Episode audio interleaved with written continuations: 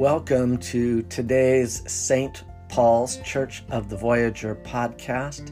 I'm Pastor Rob Fiesler, and I am glad that you are listening today.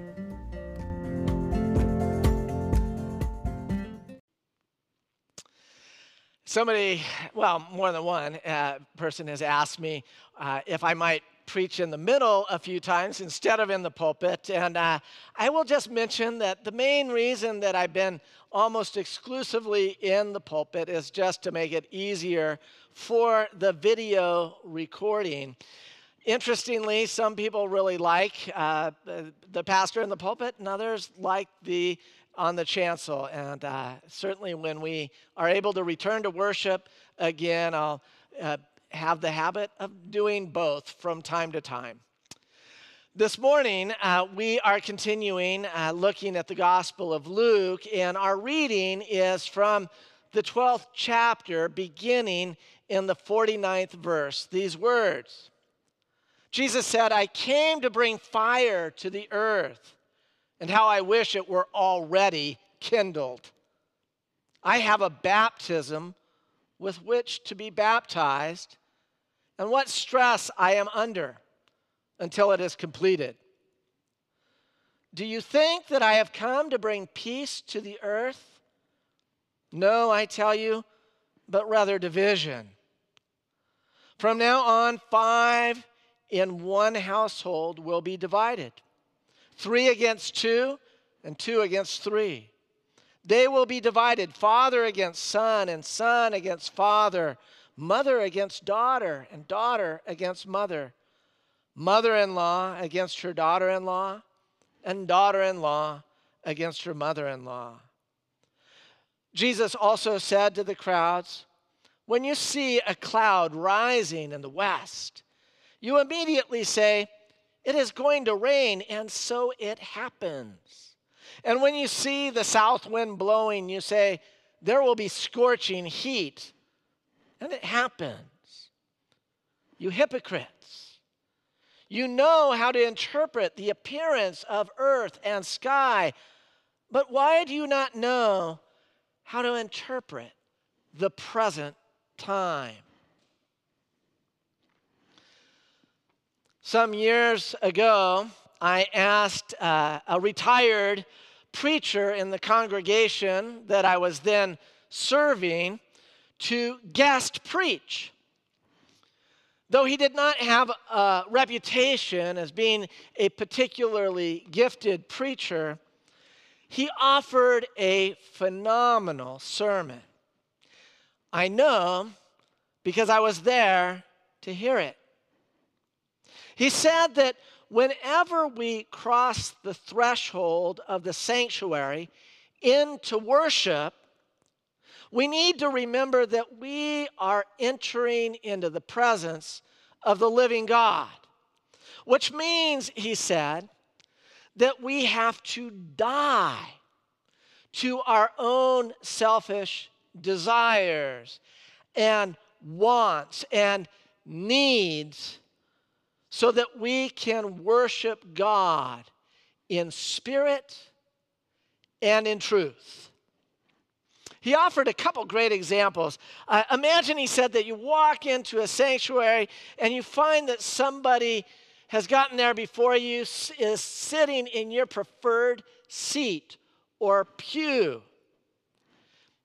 If we have died to self, we would not respond with irritation or disappointment but rather we'd think, I am so glad that someone else is getting to sit in the best seat in the house for worship this morning.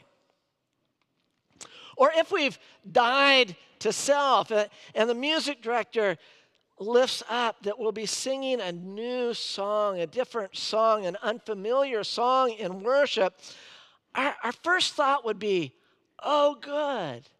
How blessed I am today that I will get to, as Psalm 33, verse 3 declares, to sing a new song unto the Lord.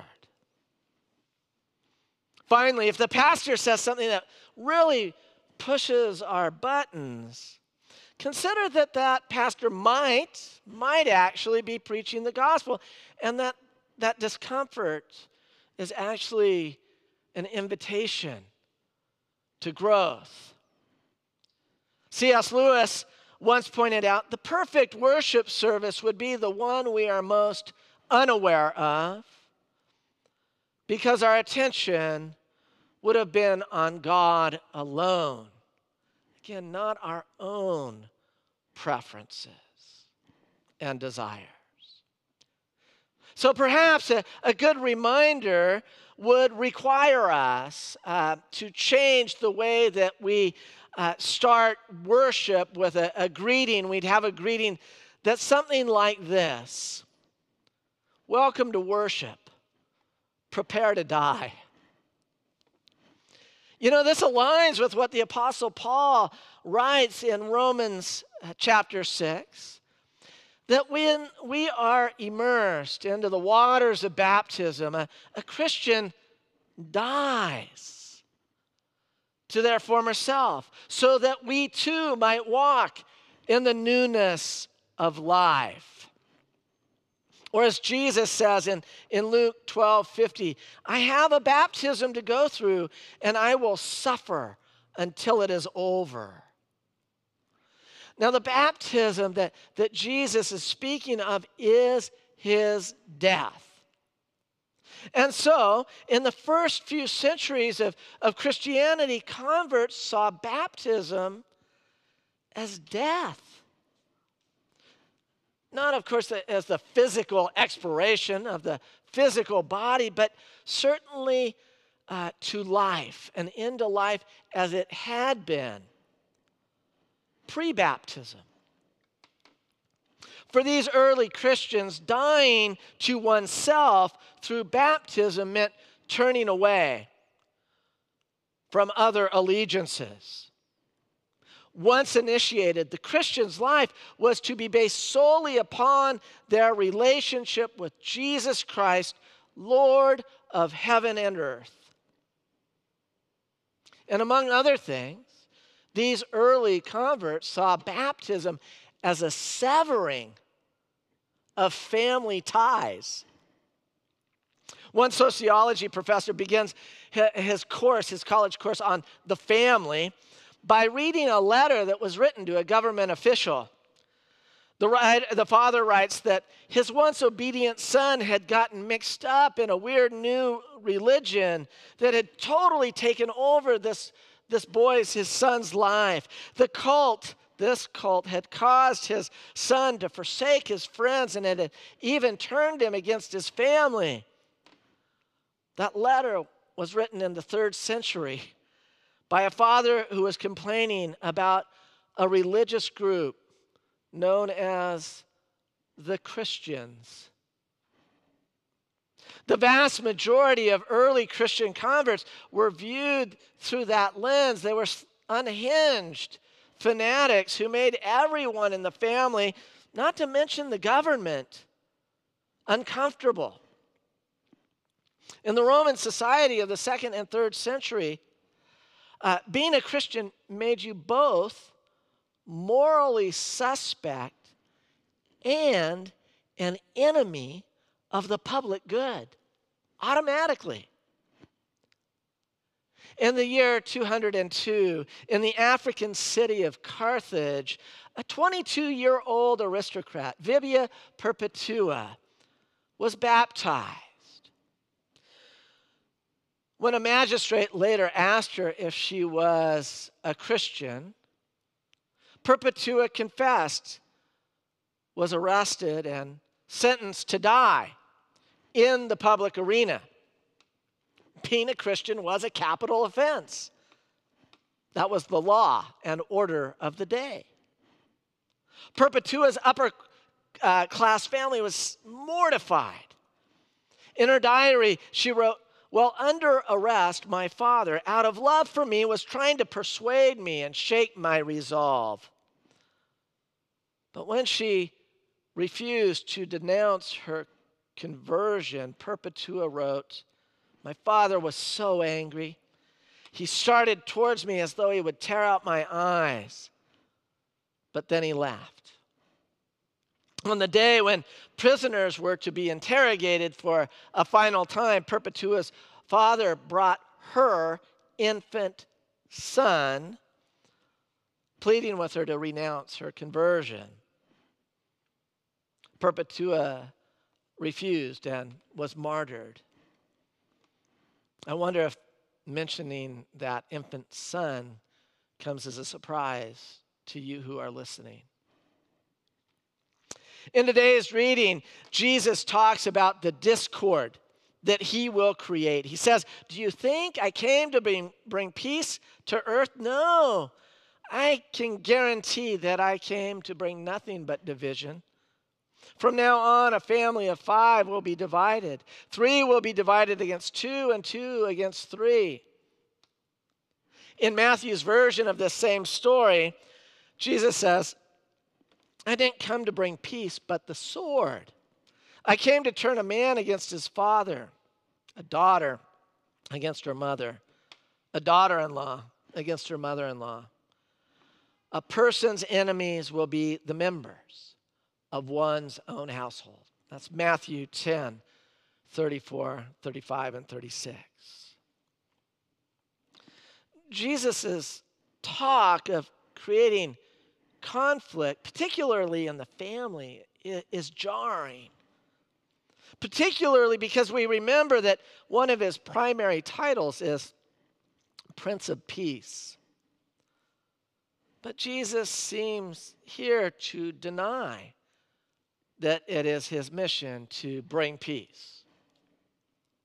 I was once in a Bible study where someone asserted that Jesus' words about bringing the sword in Matthew could possibly legitimize the concept of waging a Christian holy war. But that is only if we ignore Luke's repeated affirmation that Jesus is God's peace on earth.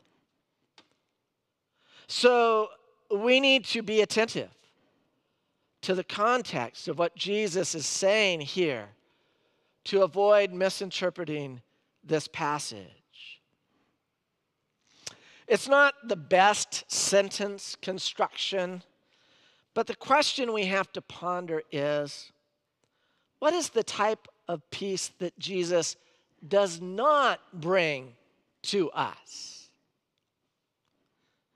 Clearly, Jesus' words address the reality of the early church where Christians suffered extreme persecution. Families like Perpetua's were uh, traumatized when a loved one converted to this outlaw cult of Christianity. Jesus' words recognize that circumstance, that a choice to take up his cross will create division. But this does not mean that creating strife, stirring up division, is Jesus' purpose. Far from it. What it does mean is this Jesus did not come to bring peace at any and all cost the status quo, peace defined as harmony, the accepted values of family, faith, and nation will be disrupted when Jesus' words and way become the defining component of our lives. And we simply cannot read the Gospels without seeing that Jesus' teachings disrupt the accepted and acceptable patterns of family, religious, economic, and national life. Jesus' teachings disrupt all of that. So, not everyone will respond positively to the good news that Jesus brings. Now, over the years, I have noted that we tend to treat passages like this one as a call to get our priorities in order, to, to take our faith more um, seriously, to, to shape up uh, where we've been deficient. But that actually dampens Jesus' words here. And, and it is perhaps Jesus' words that are, are actually more challenging today when political propagandists so easily conflate the concept of faith and family values, or when white supremacists and conspiracy theorists so easily hijack the symbols of Christian faith to justify and maybe even sacralize their aims. And of course, more mainstream politicians have too often done this as well. Later in Luke, Jesus will say something else that is rather jarring. Whoever comes to me and does not hate father and mother, wife and children, brothers and sisters, yes, and even life itself, cannot be my disciple. Now, this expression, to hate, it is a, it is a Semitic expression. It's not the, the same as that emotion that we feel in the, the expression, I hate you, you know, when we say something like that.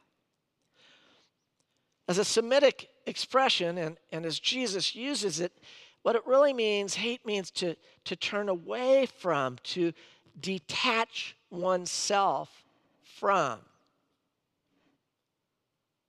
So there's no word, way that Jesus' words here in Luke 12 and then later in Luke 14 uh, cancel out all of his teachings and his, his call to love and show compassion to neighbor, to strangers, to enemies, even non believers. I mean, Jesus has already told the parable of the Good Samaritan, right? That's, that's just a couple chapters earlier. And so it, it has to make sense with that. Rather, what Jesus is saying is that when you live according to the gospel, good news of great joy for all people, as I am teaching you and showing you how to do, those you are closest to, they may not understand. They may not get it. They, they might not agree. They, they might even take offense. So I think what this passage makes clear is that the claims of Christ not only take precedence or priority in our lives, more than that, they redefine all of our other loyalties and commitments. So, following Jesus inevitably involves some detachment from other agendas, other values, goals, and relationships. It means that we will indeed die to self so that we can live for Christ. As one theologian writes, Jesus does not merely state that we have our priorities wrong. Rather, he says that now that we are in his presence, all of our relationships have been transvalued. If Jesus is the Messiah, it is absurd to think that we can follow Jesus while clinging to any of our priorities, other priorities.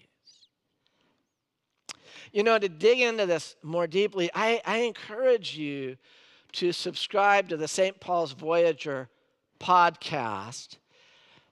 Go back and listen to our seven week series, A More Christ Like Christianity.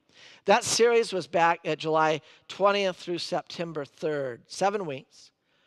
And those messages, those episodes, are among the most listened to uh, on our podcast. But I want to finish with this. Some Christians think that the reason that Jesus lived and died was to save those who believe to life beyond death. I think that it is far more biblical to think that Jesus showed all of us in his life and teaching and ministry how to die to self and so live for God alone in this world now and in hope of the next. And so let me say it again. Welcome to worship. Prepare to die. Amen.